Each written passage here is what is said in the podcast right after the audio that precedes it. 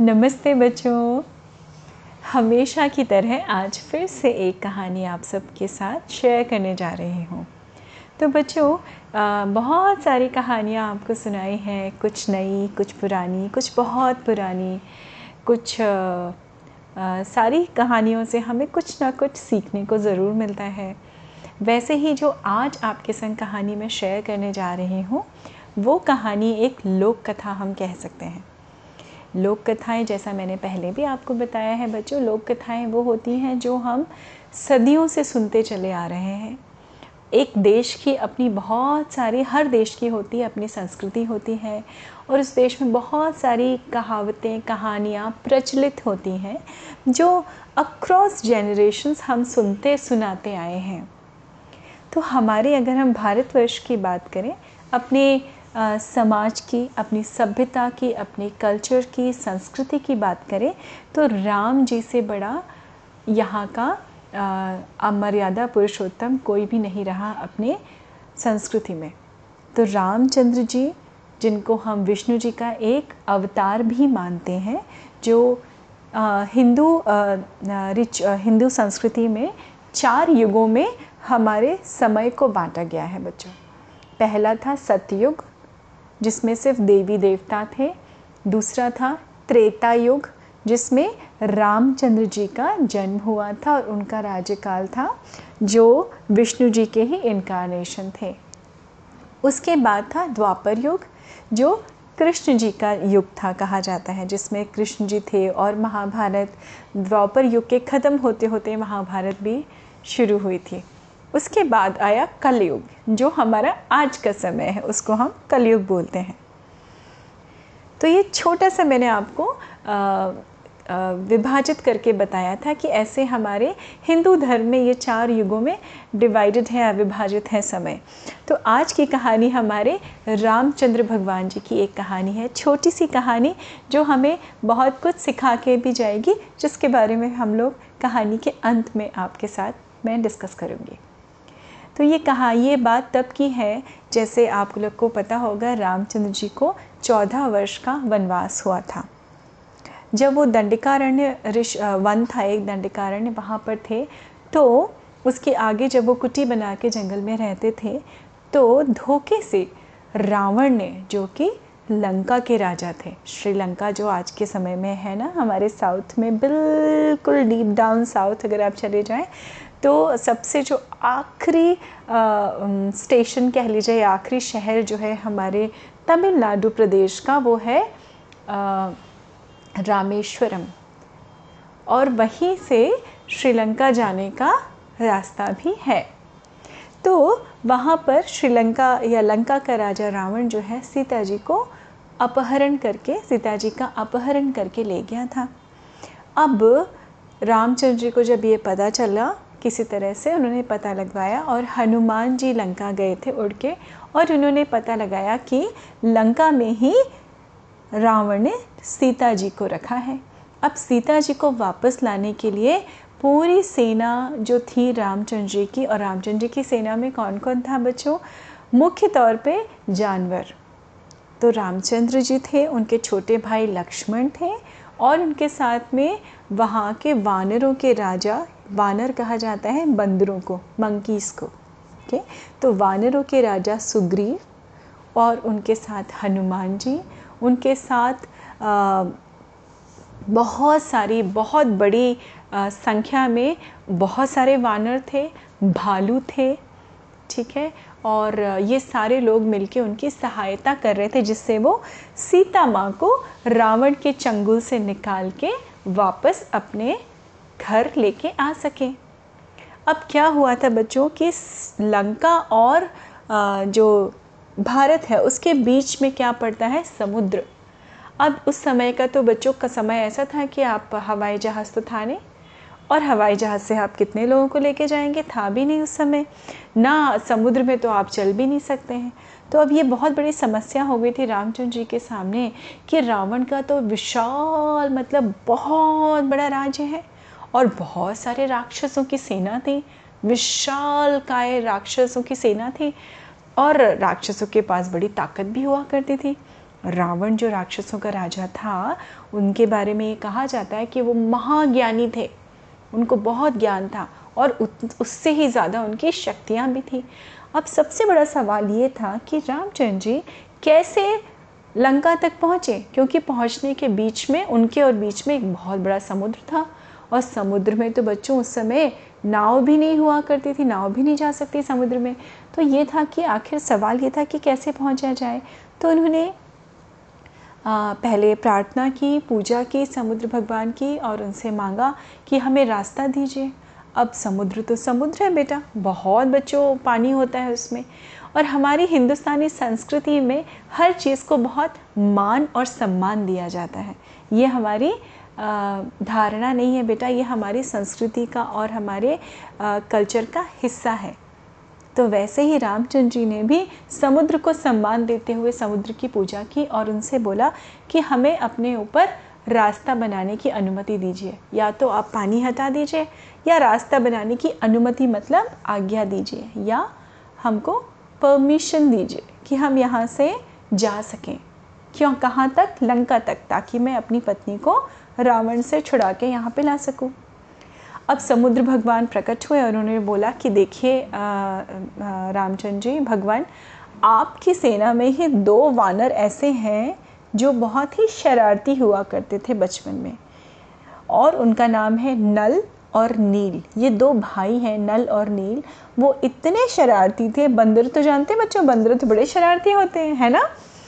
तो वो कुछ ज़रूरत से ज़्यादा शरारती थे। तो जब वो जंगल में रहते थे बचपन में, तो वो साधु, जितने भी लोग पुजारी साधु जो जंगल में जाते हैं तपस्या करने, उस समय जाते थे बच्चों, तो उनका सारा सामान उठा के वो नदी में फेंक देते थे।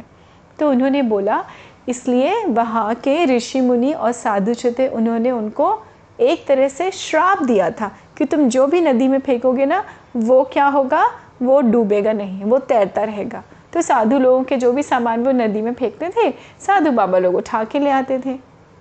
अब आप सोचिए, समुद्र भगवान जो थे उन्होंने रामचंद्र जी को ये बताया कि भगवान आप ये काम करिए, नल नील को वो दीजिए, वो उनके पास वो शक्ति है जो एक समय उनका श्राप था, जो स्पेल था, वो आज आपके लिए वरदान साबित होगा। वरदान मतलब आपके लिए बहुत बड़ी ब्लेसिंग होगी। तो आप बस, मैं ये कह सकता हूँ, हर पत्थर पे राम लिखिए और वो नल और नील के हाथ में दे दीजिए। वो जैसे ही समुद्र के पानी पे रखेंगे तो पत्थर डूबने की बजाय तैरने लगेंगे। अब आपने ये चीज़ तो आप जानते होंगे बेटा साइंटिफिकली कि कोई भी हैवी चीज़ जो पानी से हैवी होती है, वो क्या होती है, पानी में डूब जाती है, सिंक कर जाती है। लेकिन हमारी लोक कथा में और हमारे संस्कृति में ये बताया गया है कि नल और नील नाम के जो दो वानर थे, उनको सबने पत्थर दिए, उस पर राम लिखा, और जैसे ही नल और नील वो पत्थर रखते थे तो वो पानी में फ्लोट करते थे, तैरते थे, डूबते नहीं थे। और उनको जॉइन करने के लिए बीच बीच में मिट्टी और जो भी सामान डाल सकते थे, जिससे पत्थर वो जुड़े रहें एक दूसरे से। अब ये विचार आते ही सारे जानवर लग गए श्री रामचंद्र जी की सेवा में, और समुद्र के किनारे ही दो पत्थरों पे रामचंद्र जी और उनके भाई लक्ष्मण बैठ के ये सब देख रहे थे। तो देखते ही देखते उस जंगल के जितने भी प्राणी थे, जितने भी जानवर थे, वो अपने अपने हिसाब से हेल्प करने लगे। अब वहीं पास में पेड़ भी थे बच्चों, उसी पेड़ पे एक गिलहरी बैठी ये सारी चीज़ देख रही थी कि सारे वानर, भालू, कपी सब आ रहे हैं, कोई पत्थर लिख लिख के पत्थर डाल रहे हैं पानी के ऊपर, वो तैर रहे हैं, कुछ लोग मिट्टी लाके उसको पत्थरों के बीच की जगह को भर रहे हैं ताकि वो क्या हो, पत्थर फ्लोट करके आगे ना चले जाए, ताकि वो एक दूसरे से जुड़े रहें पत्थर और एक ब्रिज या पुल बन जाए। अब वो उसने सोचा कि ये तो बड़ा नेक काम कर रहे हैं, सीता माता को लेने जा रहे हैं सारे लोग। तो गिलहरी ने सोचा कि मुझे भी इसमें मदद करनी चाहिए। तो गिलहरी के पास एक छोटी सी गिलहरी जानते हैं ना बच्चों आप लोग, स्क्विरल, है ना, छोटी सी स्क्विरल होती है, आपने देखा, बहुत सरपट तेज़ी से पेड़ पे चढ़ती है, फुदक के आती, हल्की फुल्की सी होती है, छोटी सी। तो उस समय गिलहरी के मन में एक आइडिया आया। उसने क्या किया, वो गई, समुद्र की जो लहरें आती हैं ना किनारे पे धीमे धीमे करके, उसमें गीली हुई, फिर रेत में जाके लोटी, तो जैसे ही वो रेत में लोटी उसने पूरी एक क्या किया, बैक फ्लिप या फ्रंट फ्लिप किया, उसमें उसके पूरे शरीर पे सैंड चिपक गई बहुत सारी। और वो क्या करती थी, जाती थी ब्रिज पे जहाँ पे पुल बना रहे थे वानर और कपी और भालू, वहाँ पे जाके वो ज़ोर से अपने शरीर को शेक करती थी, झाड़ती थी, तो सारी रेत पत्थरों के बीच में झड़ जाती थी। वो फिर से जाती थी, फिर से गीली होती थी, फिर से रेत में लोट लगाती थी, उसके शरीर पे रेत चिपकती थी और वो फिर जाके फिर पत्थरों के बीच में ऐसे ऐसे करके शेक करती थी, तो वो सैंड उसमें गिर जाती थी। हालांकि उसके शरीर पे जो सैंड चिपकती थी, रेत चिपकती थी, मिट्टी चिपकती थी, वो पत्थरों को चिपकाने के लिए बहुत नहीं थी, बहुत ही थोड़ा सा। आपने तो देखा होगा बच्चों ना, छोटा सा शरीर होता है गिलहरी का, उसमें जितनी चिपक पाती थी। लेकिन उसकी नीयत क्या थी, उसकी नीयत थी कि मैं इनके अच्छे काम में इनकी मदद करूं, चाहे मुझसे जो हो सकता है वो मैं करूं। और वो बहुत देर से कर रही थी। रामचंद्र जी बहुत देर से बैठे हुए ये सब देख रहे थे। वो गिलहरी चुपचाप अपना काम में जुटी हुई थी, बिना किसी से कुछ बोले, बिना किसी से कुछ कहे, बिना किसी को कुछ बताए। अचानक जब वो गिलहरी एक बार फिर से उसी क्रम में कि वो गीली हुई पानी से, उसने मिट्टी में लोट लगाए, उस मिट्टी को जाके झाड़ा, वो जैसे ही झाड़ रही थी वैसे ही एक वानर का, भालू का पैर उसकी पीठ पे पड़ गया, उसकी पूँछ पे पड़ा। और वो तो छोटी सी होती है और भालू तो बहुत बड़ा होता है, तो ऑब्वियसली उसके भालू के पैर के प्रेशर से वो घायल हो गई और वो वहाँ से उठ नहीं पा रही थी। रामचंद्र जी तुरंत दौड़ के गए, उन्होंने उसको, गिलहरी को उठाया और अपने हाथ में रखा, अपने हाथ पे रखा। और ये दृश्य जो वो दूर से देख रहे थे, बहुत देर से देख रहे थे कि इस छोटी सी प्राणी ने भी मेरी मदद करने के लिए अपनी जान तक दांव पे लगा दी। ये सोच के वो इतने इमोशनल हो गए, उनके आँखों में आंसू आ गए और रामचंद्र जी की आँखों के दो आंसू उस गिलहरी की पीठ पर पड़े और उन्होंने अपने पूरी उंगलियों से गिलहरी को सहलाया और कुछ श्लोक पढ़े, मंत्र पढ़े और धीरे से वो गिलहरी ठीक हो गई। तो बच्चों, ये कहा जाता है कि गिलहरी की पीठ पे आज भी जो वो डार्क टैन कलर के जो निशान पड़े हैं, लंबी लंबी रेखाएं, ये इस लोक कथा में कहा गया है कि वो रामचंद्र जी के हाथों के ही निशान हैं, उंगलियों के। और फिर वो गिलहरी देखते देखते ठीक हो गई और रामचंद्र जी ने उसको अच्छे से उसके घर में या उसका जो पेड़ था वहाँ पे उसको पहुँचा दिया।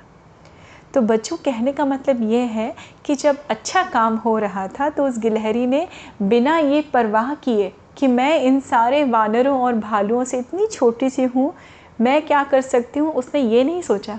उसने ये सोचा कि मैं क्यों नहीं कर सकती, मैं चाहे जितना भी करूं मैं ज़रूर मदद करूंगी। तो एक अच्छे काम में उसकी मदद हुई और आज तक इस बात को सराहा जाता है।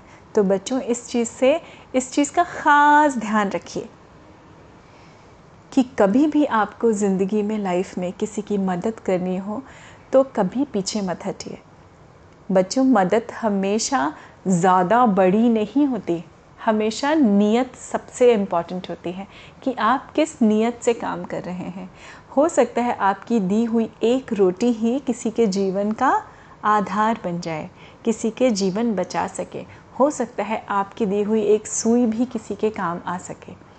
तो कभी भी किसी की अच्छे काम में मदद करने से पीछे मत हटिए और कभी भी इस चीज़ के से हेजिटेशन मत करिए कि अरे मैं तो बहुत थोड़ा कर पा रही हूँ या मैं बहुत थोड़ा कर रहा हूँ। नहीं, तो करना, अच्छे काम में सहयोग देना और नियत सबसे इम्पॉर्टेंट होता है बच्चों। तो ये हमेशा याद रखिएगा और गिलहरी के कंट्रीब्यूशन को या गिलहरी के हेल्प को भी हमेशा हम याद रखेंगे कि कैसे उसने, एक छोटी सी बच्ची ने थोड़ी सी मदद की और कैसे उसकी नीयत देखकर रामचंद्र जी के इमोशंस में आंसू निकले और उन्होंने, गिलहरी आज भी अमर है इस चीज़ को लेके। तो उम्मीद है आपको ये कहानी अच्छी लगी होगी बच्चों। मैं फिर मिलती हूँ आपसे अगली कहानी में। तब तक आप लोग एकदम स्वस्थ और मस्त रहिए। Stay safe, have fun guys. I will see you next in my next story. नमस्ते बच्चों।